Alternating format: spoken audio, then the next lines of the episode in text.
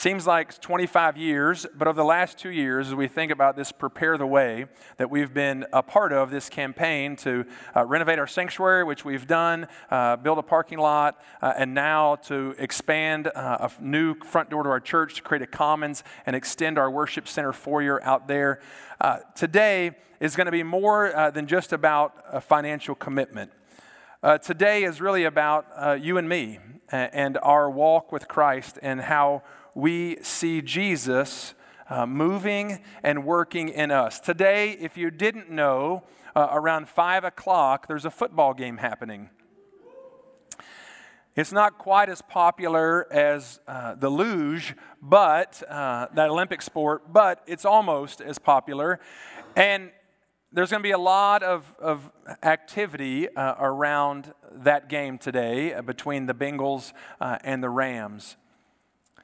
And, and, as I think about everything that goes into that game, uh, no matter what team you cheer for or you don't care who wins, uh, because you want to see the luge later tonight.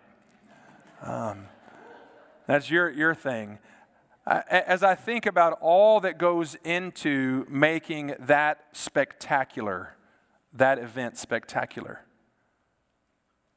I think about what do we do with our own lives uh, to make Jesus spectacular. He's already spectacular, but what do we do to, to proclaim his name in mighty ways? Do we put all of our effort, our attention, everything we have to make his name great? And that's what today is about because tonight there's a small chance you might see a giant poster that says John 3:16, perhaps the most famous uh, Bible verse there is. I haven't seen it at a lot of athletic events recently, but today we're going to look at what, for people who know anything about the Bible, is probably the second most famous uh, Bible verse. It's going to be in Matthew chapter 28. So if you want to turn there, you can. But we're going to we're going to be looking at this famous verse that's more important than the Rams or the Bengals. Uh, more important than luge, uh, more important than uh, whatever uh, activity we might have going on. And, and as you think about those important verses, those things in the, in the Bible that seem to have like, th- we better pay attention to this because number one, Jesus said it. Uh, and two is actually the last thing that he said uh, to a group of his disciples. But as you get there to Matthew 28, I want to ask you have you ever been unsure of something? Like, like you're confident, but not 100%. You see someone you know and you think it's them, but you're not sure. Maybe students, if you see a teacher outside of school, that's like a weird deal.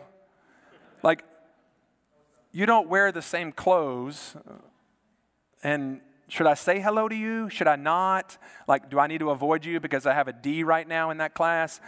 Um, or maybe I should go up to you so that you'll give me some bonus points for being a nice student outside of class. Maybe you see a coworker or a former neighbor at a sporting event.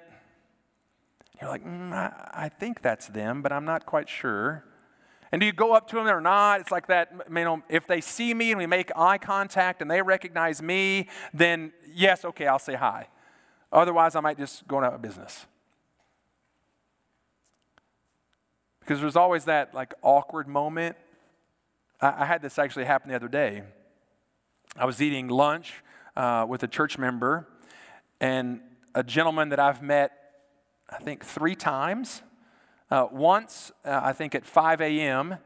in our 209 parking lot, the parking lot right out front there, uh, because he was taking our oldest son, Reed, to Colorado uh, with a bunch of other students. And then I'd met him one other time. This was the third time. he walked up. I immediately recognized his face, but I was like, Is your name Joel or not? It was, but he said it first, thankfully. And it was a wonderful moment. It was great. And I got to introduce him to our other church member. It was great. But those moments where, where you're not quite sure. Maybe there's a giant task in front of you, whether that's a project at work or something at school, and, and you, you feel confident, you're, you're, ready. Maybe it's a competition. I know uh, state competitions are happening right now uh, for a lot of our students, and, and you, you're ready, you're confident, but you're just not quite sure. Maybe you want to ask a girl on a date, and you're like, I think she likes me. I like me.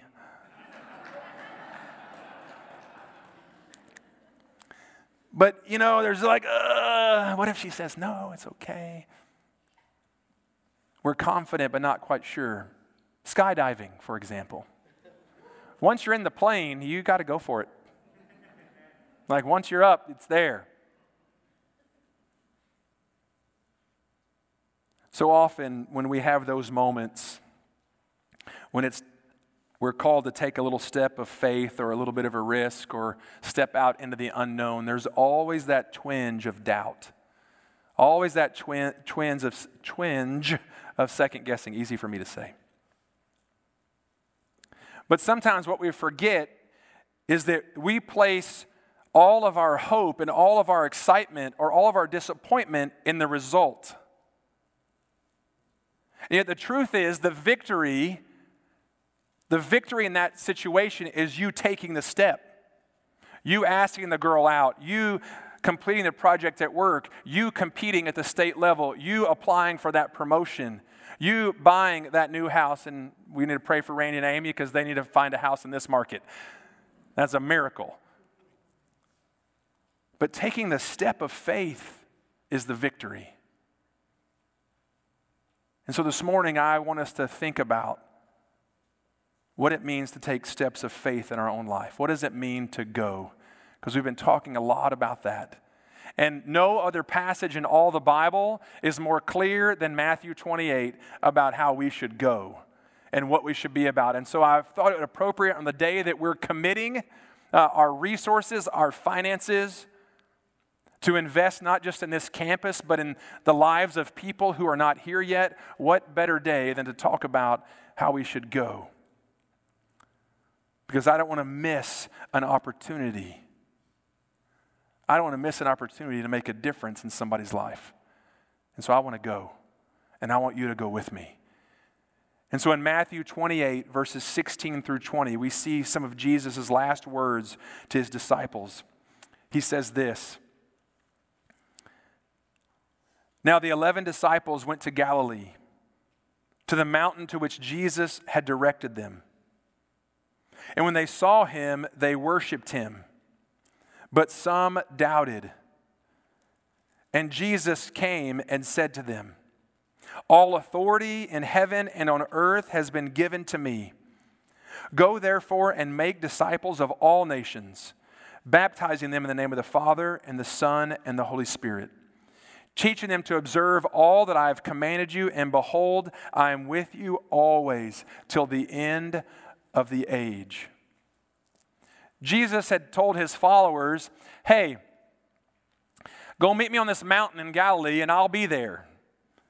And so they did what Jesus said because those 11 guys, uh, again, minus Judas at this point, go to the mountain. And they wait on Jesus to show up on the mountain. Well, he arrives on the mountain, and when he gets there, there are some, we don't know if there was only 11, probably more than 11, but we know there was at least 11. They were there, and some of them worshiped him, but some doubted. Now, that it's an interesting statement to me that some doubted. Jesus in the flesh, after his resurrection, shows up. Like he's there in person and some still doubted. There, there's a battle going on in some of those folks' lives where reason and logic and faith are beginning to collide. Like, how can this be? How can one conquer death? How can that happen? How can it be that he was once alive, then he died, and now he's alive again? Logically, that doesn't work. And yet others embraced the power of God by faith. They took that step of faith. And so here we are in this moment where there are some who are worshiping him immediately before he even speaks. They're worshiping him. And some who are like, mm, I'm not quite sure. I, I still have questions. I'm uncertain. But he approaches them with grace and power. He's the resurrected Savior. And so, one of the most often quoted passages in all the Bible all authority in heaven and on earth has been given to me. Go therefore and make disciples of all nations, baptizing them in the name of the Father and the Son and the Holy Spirit, teaching them to observe all that I have commanded you, and behold, I am with you always to the end of the age. I, I want to start today by speaking to the beginning of that statement and the end of that statement. All authority in heaven and on earth has been given to me. And lo, that's the old version, and lo, I am with you always to the end of the age. If Jesus has been given all authority over heaven and earth, if he has been given everything, the power rests in him life and death and circumstances the car you drive, the house you live in, the places you go, the things that you say or don't say. He has authority over all of that. And He knows all of what you do, say, where you go, where you don't go, how you think. And still, knowing all of that, because I know most of you are perfect, but a few of you, He still says, I'm with you always. What a, what a great blessing that is to, to have the person who has authority over all things, has authority over life and death. He's with you. He's with you. What, what, a, what an encouragement that should be to us. He has authority over my life, He has authority over those around me. The God of the universe is with me. He's with me. That should energize me. That should excite me. That should give me boldness in my faith because the truth is, if He has authority over everything, then if, when I step out on faith, He has authority over the results of that. And I don't have to worry about it, He does. And so I can take the step of faith with confidence. That I can be a person of calm and peace when everyone else around me is full of anxiety and worry. I'm the person of calm because he says He's the God of peace, and He will give you peace that passes all understanding. He has authority over my life. And then that last statement, verse 20, is a statement for the ages. I'm with you. I am with you. That, that's the understatement of all time. That the God of the universe is with you that He's with you, He's beside you, He's near you. If you have a relationship with Him, He lives inside of you. So we should be excited to go because the God of the universe is with me. And if He's with me, then it doesn't matter who's against me. Romans tells us that. Paul helps us later on. Say, hey, if God is with you, it doesn't matter what life throws at you. It doesn't matter the good, the bad, the indifferent. It doesn't matter if that girl says no, oh, by the way, when you take that big step of faith and ask her out. It's okay. Because God is with you. And because of that, because all authority in heaven and on earth has been given to you, we given to him, and he's with us, we now have a task. And he says it this way Go therefore. If I was writing it, I would say it differently. I would say, therefore, or because of that, get off your duff and get moving. That would be the David Lorenz version. But he says, Go, therefore, and make disciples. Go. And that word go means to as you're going. Like your natural pattern of life already which for some of you, that's getting up early, going to a job, working for seven to 12 hours, and coming home, handling details and kids and household. For others of you, that's getting up somewhere between 6 and 8.05 so you can make it to school on time or close to on time. going for a few hours, then doing extracurricular activities, a job maybe, and then coming home, doing homework, re- rinse and repeat. But you have a pattern of life. And so, do you wonder sometimes, God, why am I in this pattern? Why is this my life? And the reason why it is because He's put you in a place, He's put you in a position wherever you are for you to go. For you to go. He's put you in a place for you to go and make disciples, to be a disciple maker. Do you think He gives you victories and defeats for yourself? Or so that you can learn and grow from them and celebrate His goodness to you? Or be reminded of His presence with you in those dark moments just for you? No. So that when someone else has a victory, you can help give them proper perspective. When someone else has a defeat, you can help them in that defeat because you are the person of peace and calm and encouragement because all authority has been given to Him and He's with you. And so you're going to go. You're going to go. Student, students, do you ever wonder why you're in math with that teacher? You ever wonder that? Do you ever wonder why it's that class period? Why is it third period math? Why couldn't I have sixth period math?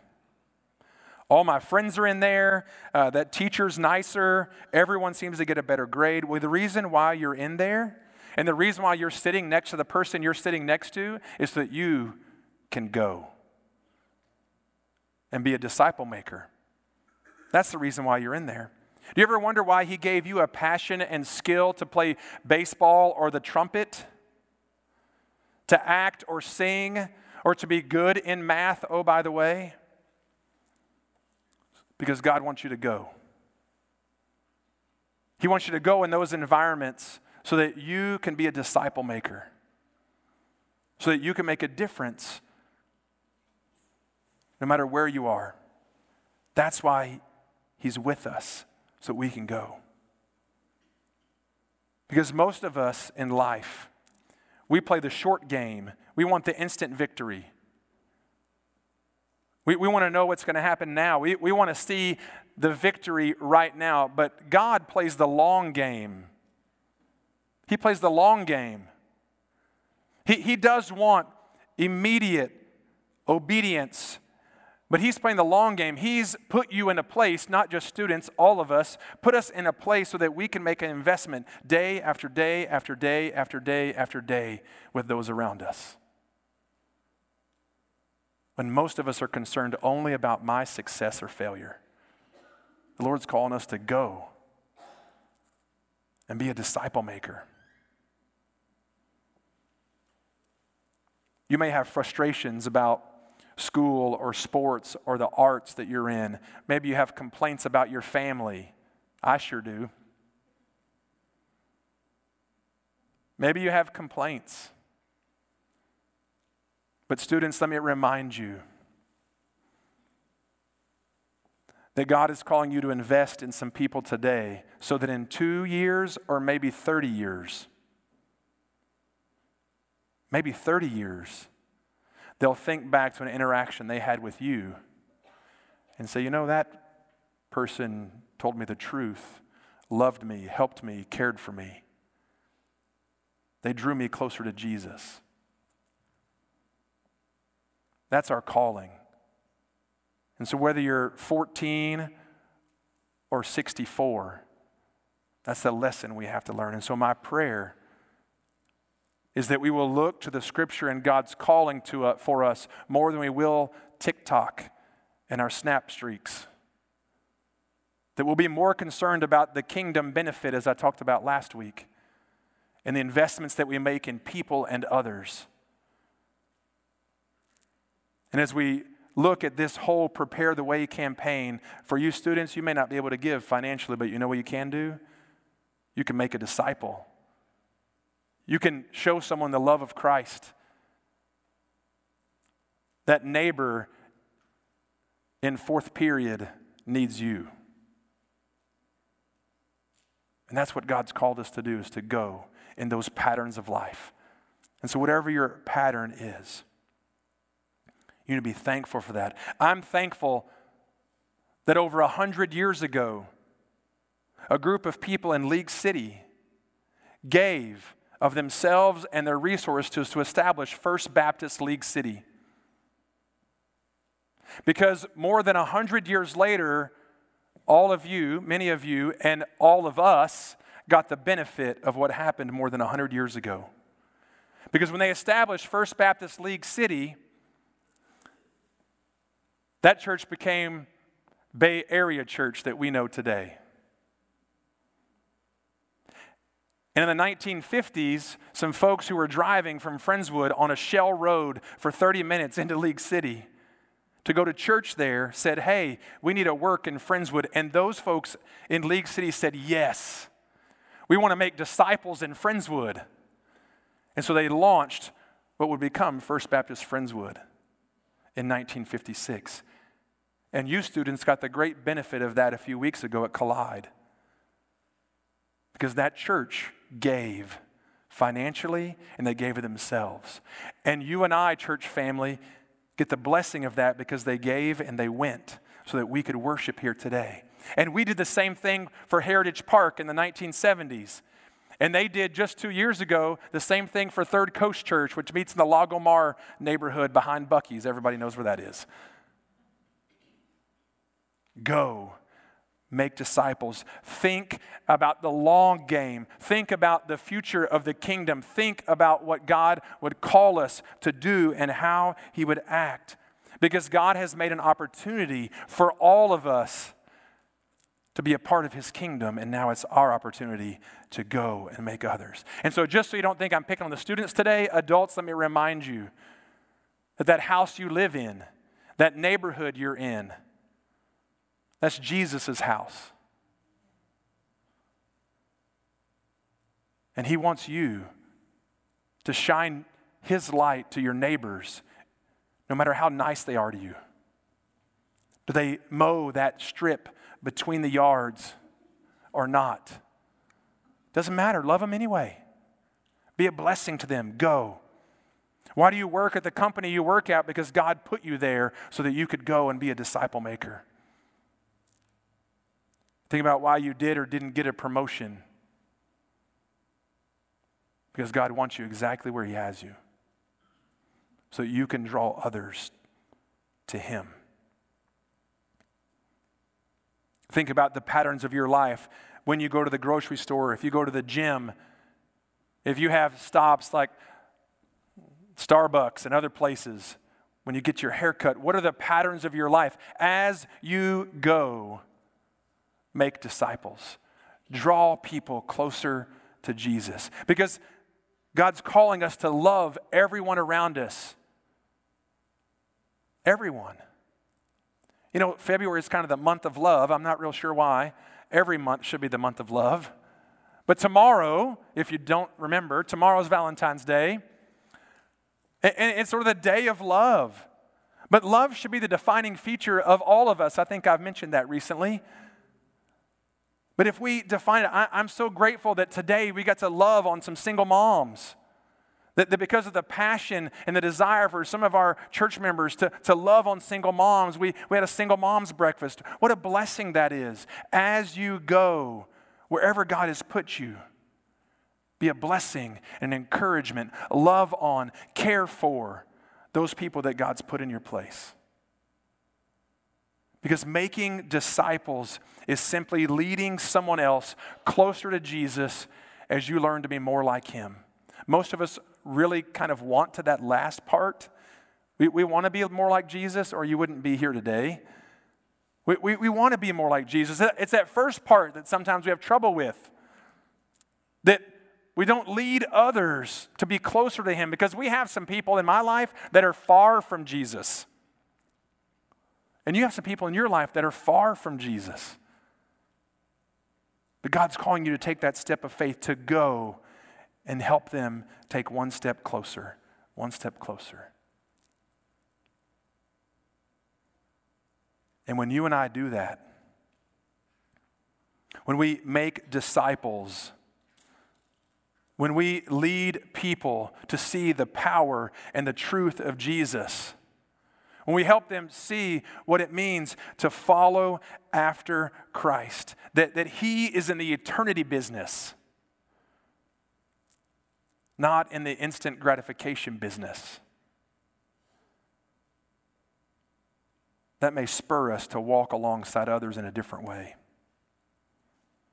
And so, what would happen if we reach that 1 or 2% of the 61,000 people that live within seven miles of us, right here?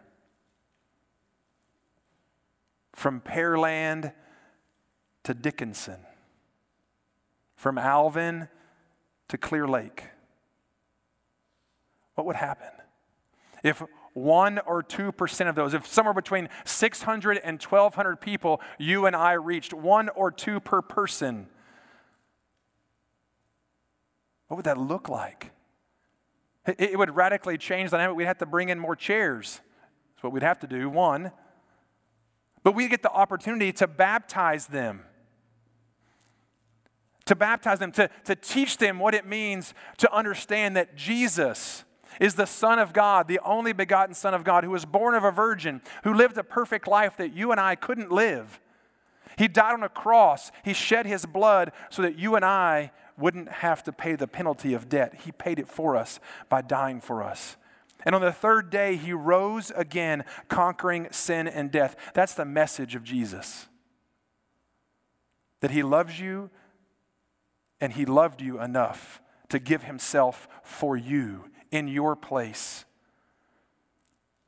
And when we share that message with others and we help people see that, we draw them close to Jesus and they identify with him. They believe by faith that that is true, that Jesus died for them and he is their Savior. Then we get to baptize them. We, we get to celebrate with them. We get to help them show publicly what it means to follow after Christ. Too often we have relegated to when it's convenient or when I can put it on the calendar, or when I can get all the family in, or, you know, I'll get to it someday. Salvation is what really matters. And yes, that's true. But why would Jesus say it if it wasn't important? Baptism isn't just a step of obedience, it's declaring that Jesus is with me and I'm with him. And if I'm a follower of Christ, I want to declare all the time Jesus is with me and I'm with him. I want to declare that all the time. And the first and greatest way we do that is by baptism. And baptism is fun and exciting. When I was baptized, I was a freshman in college, and uh, my pastor, it was in spring, I grew up in spring, it was in spring, and my pastor was 5'8. His son, one of his sons, uh, is actually one of the worship leaders at Clear Creek Community Church, which is exciting. Uh, his, two of his boys are in ministry. And, and he was about five, he's still alive. He is about five eight. And at the time, I was six four. If you want to grow, get baptized. Because I'm six five now. Uh, might work for you. Might work for you. Uh, but uh, I was about six four at the time, and we had a baptistry similar to ours. You see the plexiglass up front? So we had one of those plexiglass things, and, and I, I was pretty nervous, not because I was nervous about get, getting baptized, I was nervous about him baptizing me because of the height difference. And so he does the, you know, baptize you in the name of the Father, Son, Holy Spirit, very scriptural. and then he takes me down, and as he goes, I like, I'm, I'm going. Like, I'm going to, whoo, and, and it's going to be bad. So I put my hand on the plexiglass.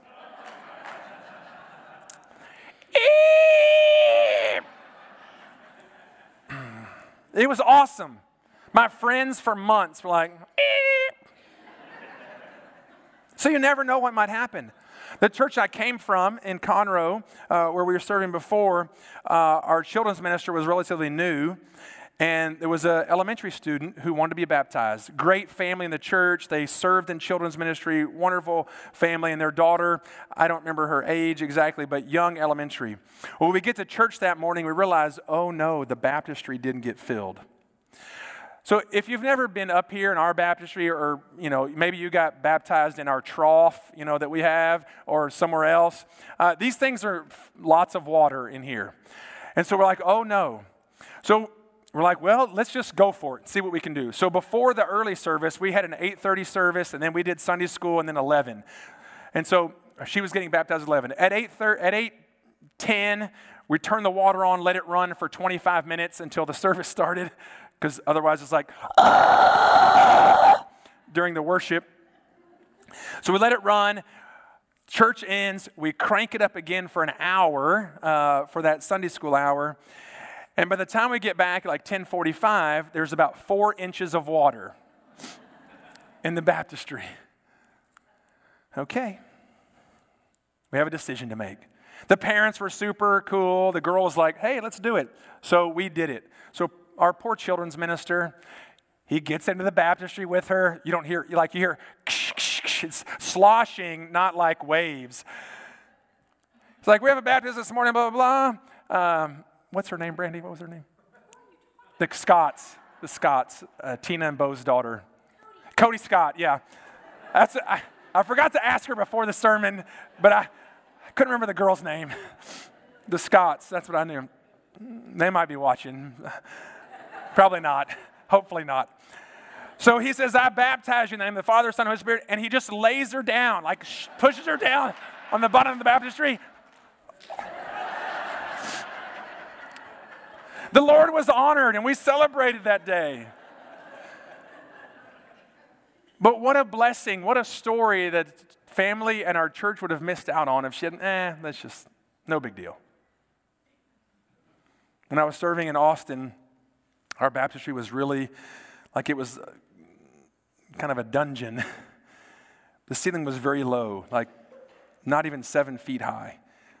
And I'm excited. I'm baptizing a young adult. I'm thrilled. We're before service, we're praying. I prayed, and at the end of the prayer, I went, Yeah!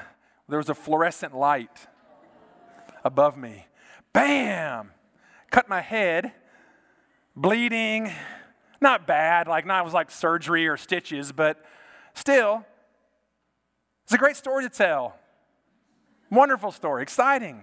There's all kinds of stories. When we were in Orlando, it was a giant baptistry because it was a huge sanctuary. Sat 3,500 people, and so you had to have a big baptistry so everybody could see. There was one young boy who couldn't reach the bottom, so he just swam out to the pastor, and then we baptized him. Like, baptism is exciting. It's fun. And so at the end of the service today, I'm just going to tell you if you've never been baptized as a, as a follower of Jesus Christ, some of you, you grew up in a different tradition where you were baptized an infant, as an infant, and that's a wonderful, wonderful tradition for your family to dedicate you to the things of God, to dedicate you to the church. But everywhere we see in the scripture, those who follow Jesus in baptism are those who have placed their faith in him. And it's important. It's vitally important. It's some of Jesus' last words calling us to do this. And so at the end of the service, I'm going to invite you. Our staff is going to be here. We'd love for you to come and say, you know what? I need to be baptized. We had one in the first service who's going to be baptized in two weeks on his birthday. One of our new members. It's going to be exciting. Uh, he and his wife have been coming. They came to membership class, and, and he's going to be baptized on his birthday as a celebration of what God's doing in his life. And so we need to baptize those who have placed their faith in Jesus. That's a calling. Maybe today that's your go. I, am going to take that step of faith and identify with Jesus Christ in baptism to demonstrate visually the death and burial and the resurrection that I have, the new life that I have in Jesus Christ. That's our calling. And as we take that step of faith, we know that we're to teach others, to teach, teach everyone the Jesus way, to simply walk beside them, to teach them His commands, to, to live a life different. I, I love music, I love the worship we have here. I love to listen to songs on the radio. I cannot sing and I cannot remember words to songs at all. But, but I love to listen. I'm envious of everyone on this stage that comes before me and after me. And, and worship is wonderful and awesome and amazing. And that part of worship is music, and it's glorious. And all throughout the Bible, it tells us that we should worship, that we should sing songs, that we should play instruments, that we should honor the Lord with music. But if, as Jesus shares these last words, he's calling us not just to listen to music, not just to play instruments, not just to have that, but to teach people the foundational truth of what it means to follow Christ. And we do that by investing our lives with one another. We do that by opening God's Word, by memorizing the Word of God, by, by helping others see the truth in the Scripture, by showing them a better way, and that is Jesus' way. To live in love and grace and forgiveness, to show mercy when no one else does, to live to a higher standard, to, to be a person of peace and calm, a non anxious presence when others are full of worry and anxiety. And when you and I do that, when we go and we reach that 600 to 1,000 people, when we see some of them baptized and identify with the person of Jesus Christ, we want to have a space for them. And that's why we're doing this, is because we want to reach people with the gospel. Not so that we can have a pretty tower and no longer say, hey, we're behind Dunn Brothers. Like, I don't want to say that, but that's not the reason I want to build a commons. I want to build a commons. I want to extend this worship center because I want you and I to make friends to build relationships with people who are far from God and bring them close to God and then walk alongside them, teaching them His commands. And those commands are right here. And so I want a place to gather and grow together. I want a place that we can grow in relationship with one another and in relationship with Jesus Christ. And prepare the way is the financial means to help us do that. But a far greater gift, a far greater gift than your financial commitment is that you would be a disciple of Jesus who is leading others to follow him. That's the greater gift. And I believe it can be done. I believe that you and I can be the disciple making missionaries that we've talked about for more than two years now. I believe we can do it. And actually, you pay me to believe that. Like you do. Now, don't stop giving because I have a kid in college and one more next year. So, but, but I would do it for free. I, I, I would believe it. I do believe it, even if you didn't pay me. But pay me. Custom sugar cookies can only take you so far. Not really far at all, but that helps too. But, but I believe it. I, I believe that Matthew 28 is true, that Jesus has all authority. And guess what? He's with you and you and those of you online. He's with you. He's with us. And so I don't have to worry about taking steps of faith. I don't have to worry about taking steps of faith with my finances. I don't have to worry about taking steps of faith when it comes to communicating the truth of Jesus Christ. I don't have to worry about taking steps of faith when it comes to investing in somebody else's life because God's with me. And He's walking beside me, and He has authority over my life, and He has authority over their life. And so today I'm asking you to commit to be a disciple maker, to be one who goes in the patterns of your life and build into other people because you know that God is with you. And our commitment for response today is twofold. That's for everybody. I said I had two commitments today. It's really three. I need I want everyone to commit to be a disciple making missionary, to be someone who goes and makes disciples.